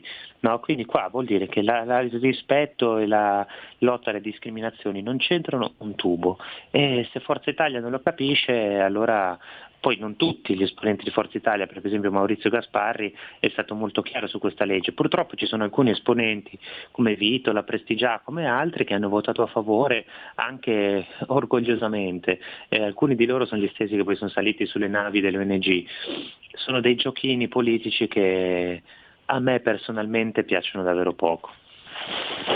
Eh, assolutamente. Eh, stavo pensando un altro, ah, lo stavo dicendo, eh, il bello è che questa legge, il brutto di questa legge è anche che discrimina le donne. Eh, però le, le, femministe che di solito insomma, si fanno sentire, se non ora quando, eh, sono state, so, secondo sono state zittite, sono state il comportamento delle, delle femministe, perché mi sembra quello che dicevi te è, è, confermato, la loro lettura di questa legge è che non fa certo bene ai diritti delle donne questa legge. Eh, infatti tante di loro associazioni lesbiche ma anche associazioni femministe hanno parlato, hanno avuto anche un po' di spazio devo dire su Repubblica così, ma eh, eh i loro partiti di riferimento se ne sono amabilmente fregati. No? Eh, cioè, quando c'è bisogno di, delle femministe ovviamente le chiamano in causa, ma in questo caso se ne sono proprio fregati, anzi hanno eh, gli stessi rappresentanti del PD hanno molto eh, come dire, sottovalutato, trattato minimizzato le obiezioni eh, delle femministe, ehm, che pure però secondo me sono molto sensate perché dire l'idea, l'idea di identità di genere, cioè che io decido di essere donna così eh, mi basta una firma su un documento per diventarlo, mi sembra veramente incredibile. Eh, eh, appunto mi stupisce che, cioè, bene, non mi stupisce, so benissimo che sono opportunisti, c'è personaggi come Laura Boldrini, la Cirinà e altri che si riempiono sempre la bocca sulla della dignità delle donne, i diritti delle donne, poi quando siamo al punto eh, cioè, se, ne, se, ne, strabattono amabilmente e fanno quello che, che, gli pare. E questa è l'ennesima dimostrazione di, di ipocrisia, per cui eh, secondo me il, questa questione che in questi giorni sembra in fondo marginale, visto che c'è il Covid, visto che c'è eh, quant'altro, però viene trascinata di forza nel dibattito e anche questo dà fastidio, cioè mentre la gente non sa se è in zona arancione, gialla, rossa e quant'altro, tutti interi veniamo portati nella zona arcobaleno. Ecco, eh, questo è, io lo trovo odioso e trovo odioso il doppiopesismo, l'ipocrisia, la falsità e la mistificazione con cui ci vengono sempre presentate queste cose. Per cui se tu le approvi sei uno buono, caritatevole, attento ai diritti, se tu eh, critichi sei un fascista maledetto che deve morire. Ecco, questo è l'atteggiamento che ha la sinistra praticamente su tutto. Eh, credo che faccia tanto male questa nazione. Spero che prima o poi la smettano, anche se penso non lo faranno. Eh, per chiudere, eh, Francesco, questa considerazione, allora i soldi, hai fatto benissimo, alla fine quello del movente. Io faccio finta di essere quello che però io sono veramente sul serio, un po' ingenuo. E ho visto, credo di aver visto un aspetto, io offro una lettura di un aspetto che rende questa legge ancora più odiosa. È una legge vendetta. E adesso non so se tu lo sappia, nel 1988 in Inghilterra con la Thatcher eh, venne varata una legge che eh, impediva di parlare bene degli omosessuali. Chi avesse indicato nell'omosessualità un modello positivo non lo poteva fare per legge. Per me è una legge orrenda, schifosa, orribile, ributtante, che fa ribrezzo. E, e secondo me, infatti io mi chiedevo, ma come mai gli esponenti, magari quelli in buona fede, magari penso che Zan sia in buona fede, che sicuramente conoscono questa legge e non la citano, e dopo sono ingenuo, ma poi cerco di riflettere, poi ho capito che la legge Zan è identica a quella legge ma di segno opposto. E quindi una legge vendetta dalla quale onestamente non può che venire male. Per tutti, eh?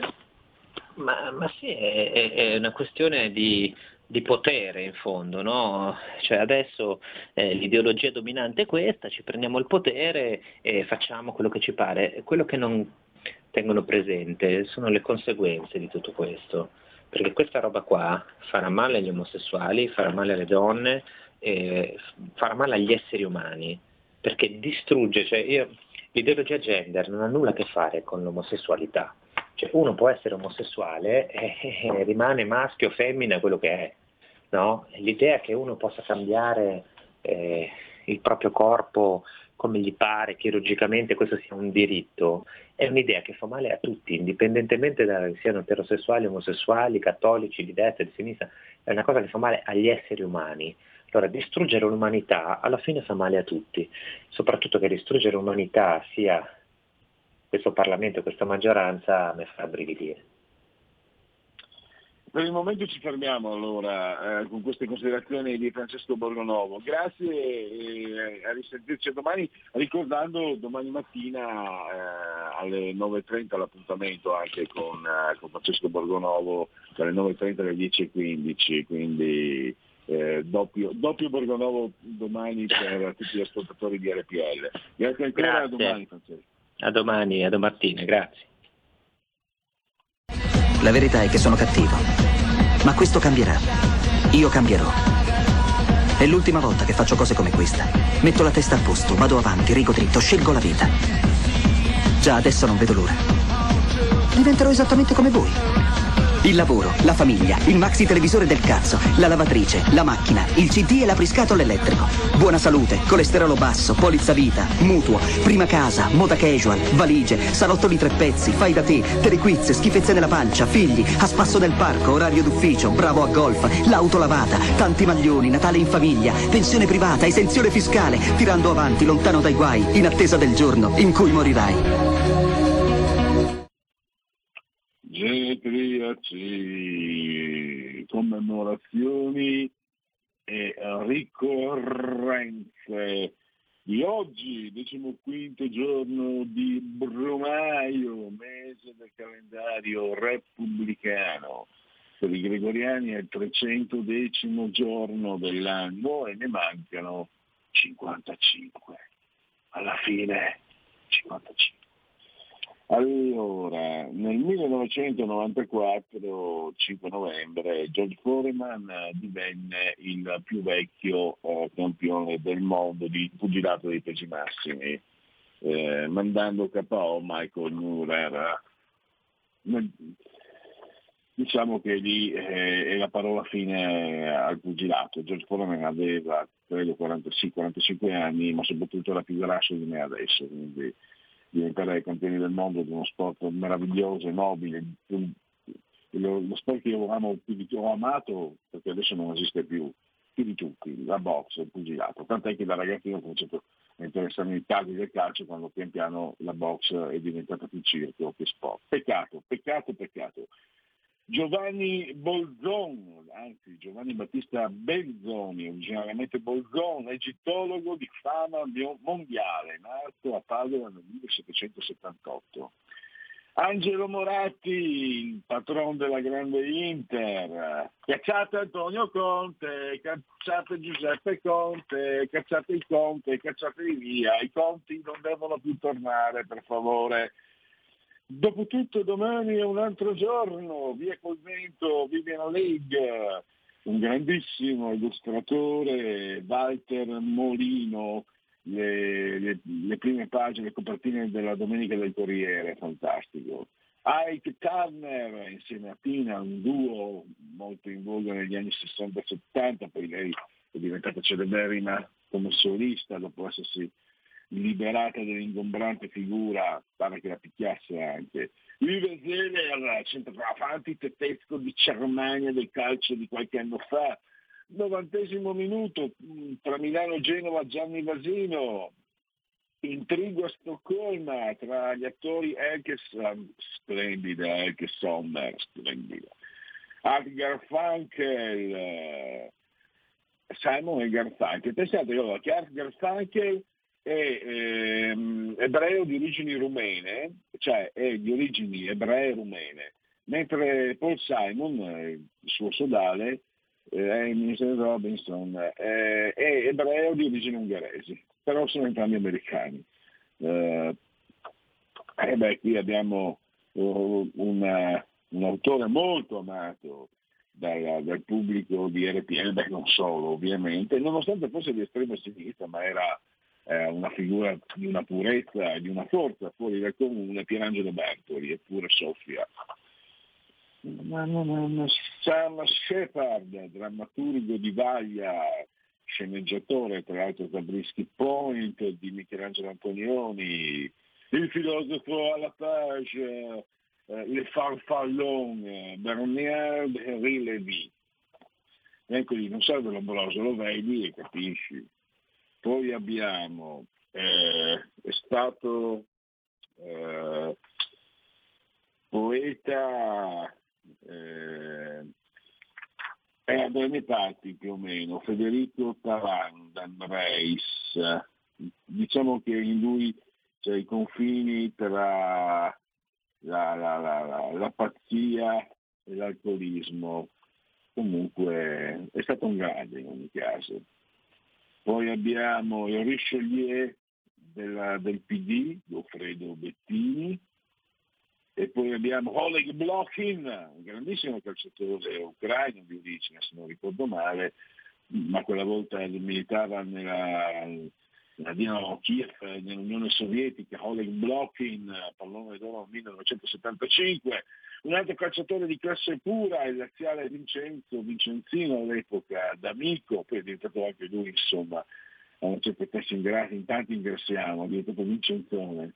L'attrice ha preso un Oscar, Tilda Swinton, eh, poi ha preso anche lei un Oscar, figlia e moglie nate, Tato Manila, che ha regalato al mondo la prosecuzione genetica del meraviglioso John McEnroe, di cui è stata compagna, Abedi Pelé, un, eh, un giocatore molto forte, ghanese, e poi eh, un altro giocatore ha militato anche nella Benemata dell'Inter, era velocissimo, una freccia, Davis Suasso, honduregno. E poi chiudiamo col cinema, abbiamo una, una, un attore non proprio delle nuove leve, perché ormai ha 52 anni, però diciamo che recentemente salito agli onori anche dei grandi premi, ha vinto un Oscar, ma eh, io lo ricordo, ricordo una sua recitazione meravigliosa in Moon, il, film, il primo film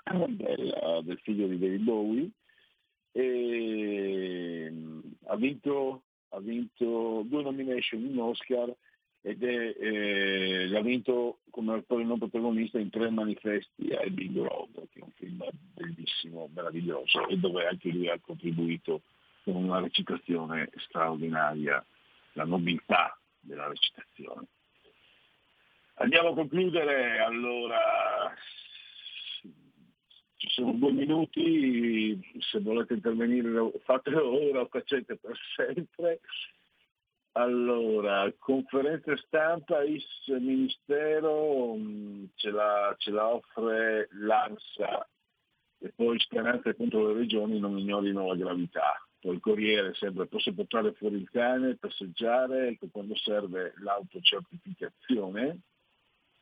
E poi 264 Biden, 214 Trump, grandi elettori, nuovo DPCM oggi in gazzetta, le misure fino al 3 dicembre, scrutinio, ultime ore, Biden pensa ai ministri, Trump ai ricorsi, questo è Aska News, eh, poi eh, beh, il no, che in generale De Benedetti è il mio eroe del giorno, ma anche del mese, perché no, che rompi i coglioni quando interviene Severnini, in generale De Benedetti, ebbene sì, io l'amo, con l'apostrofo e poi eh, vediamo cosa ci offre. No, questa è la punta, l'abbiamo scoperto grazie a Dago.